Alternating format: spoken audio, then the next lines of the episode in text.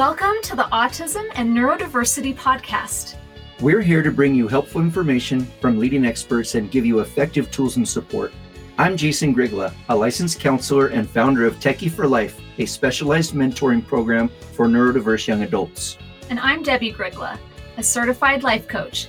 And maybe most importantly, we're also parents to our own atypical young adults. Hello, I'm Jason Grigla, and it's great to be with you on the Autism and Neurodiversity podcast.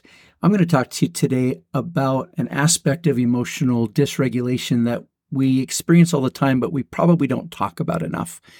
And that is the pattern that is pretty common where our neurodivergent loved ones are experiencing over intense emotions, overstimulation, and the dysregulation that comes from being overly excited, too much anticipation, too much pressure to have a good time. And how many of us have experienced that birthdays or Christmases or vacations are so intense for anticipation and expectation and unknown and even pleasure and excitement and joy that they become overstimulated and dysregulated in too positive of a direction, which always ends up crashing. And it, it kind of reminds me of a tire that if it's underinflated, it'll overheat and break, and you'll get a, a ruined flat tire. And if you overinflate a tire, it actually also can heat up and wear in the wrong ways and also pop. So a tire needs to be at just the right inflation level similar to our emotional regulation state. Being in the middle is the right thing.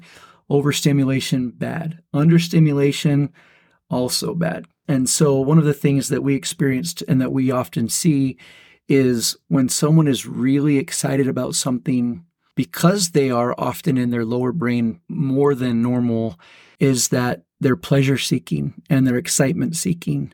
And so they might be carb eaters because they just want lots of feel good carbs. They want the constant stimulus of the screen and whatever it is that they do uh, that is obsessive or compulsive.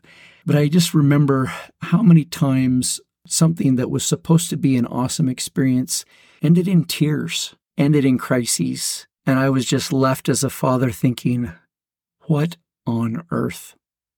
How am I ever supposed to have a positive experience if our positive experiences go bad and our negative experiences go bad?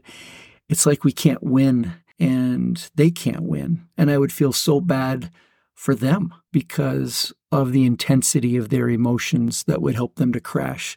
I always remember wanting to make Christmas big because it was big in my home growing up and I loved it. It was magical. And yet, the more we talked it up uh, with my two neurodivergent sons, the more we talked it up and got them excited, the worse it ended up being. They couldn't stop thinking about it. They couldn't sleep. Then they were up all night, literally up all night. And then the next day they were cranky and miserable and it wouldn't work. How many times have we given them a present that was just so perfect and exactly what they wanted? Only to have them become overstimulated with it and break it or be so protective of it that they wouldn't share or they wouldn't get off of it. And then it became obsessive compulsive. And then it was parenting through discipline and consequences. And then that turned into a problem. It's hard for me to know where that balance is because I want them to have great experiences. But if they can't handle it and we know it's going to be a negative experience because it's just too intense, just know that intensity, too good or too bad, leads to dysregulation, which always leads to crises. I think one of the things that we learned as parents was to not make something into too big of a deal, no matter what it was. If we made it into a big deal that they graduated from eighth grade, then they would actually diminish and dismiss what they did that was great because they couldn't handle all the praise or all the excitement and the celebration surrounding it. I know that we started buying them presents that weren't breakable. if they lost them, that's different. I think one of the best presents we ever bought them, and I think I talked about this once on a podcast, was a whole carton crate full of broken electronics that were not salvageable or fixable. And that crate was full of old electronics from the 70s, 80s, and 90s. And they spent hours taking things apart, breaking them with hammers and tools and saws. And it was the coolest present we ever got because the whole job was to take it apart and destroy it. And there was no problem with that. As a matter of fact, it was encouraged. And I really think they enjoyed that for six or eight months straight. They would work on one machine for several weeks. And then when it was done, they would start on the next. They found cool magnets and stuff. But I'm thinking that until they have more practice, it's not good to get them all excited and it's not good to get them all worked up.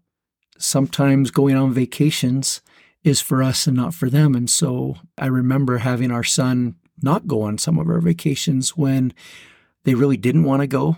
It was what I wanted for our family, but they weren't going to have any fun in a new place.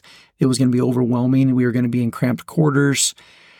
There wouldn't be Wi Fi or cell phone coverage to keep them emotionally regulated on their screen, which I know sounds terrible, but it was a reality. Uh, other times, it was great to just go out and in nature and go camping where they could just run and be free, and that was that was fine. Once they got used to the fact that there wasn't electronics, they looked under rocks and and built forts and entertained themselves pretty good but we would never talk it up. We would kind of just keep everything, eh, it's going to be cool, but it's not a big deal. And even when things went really bad, like, eh, it's not that big of a deal. That'll be fine. And I think not being a stimulus from the outside to freak out when they hurt themselves or cut themselves and be like, oh my gosh, you're bleeding, and, get them more dysregulated. I think we learned to do that pretty quickly to not make anything a big deal. But also on the other end, you know, we're going to go to Hawaii or to Mexico and it's going to be so awesome. And we talk it all up only to have them completely freaked out on the drive. And when we got there, and we all paid a price for that. I think that's sad and it's hard. And it's also another thing that we have to manage when we take on mentoring, nurturing, parenting someone who's neurodivergent and has emotional dysregulation. Not that neurodivergents are all dysregulated and not that all people who are dysregulated are neurodivergent, but it is a common theme. I'm actually wondering how many of you have experienced the same thing where birthday presents or birthdays or Christmases always became way too much. And I'd love to have some emails and some feedback on that, or even some comments below in our podcast notes. So thanks for joining me today. We're going to keep coming with podcasts. Debbie and I have been really busy prepping our launch of a new app and a program for supporting and teaching neurodevelopmental mentoring. We're excited about it. We've been doing videos and writing the trainings for those. So that's been keeping us busy. But look out for that because it's coming soon and we hope you'll join us. Thanks. Bye. Thanks for joining us on this episode of Autism and Neurodiversity with Jason and Debbie. If you want to learn more about our work, come visit us at jasondebbie.com. That's J A S O N D E B B I E.com.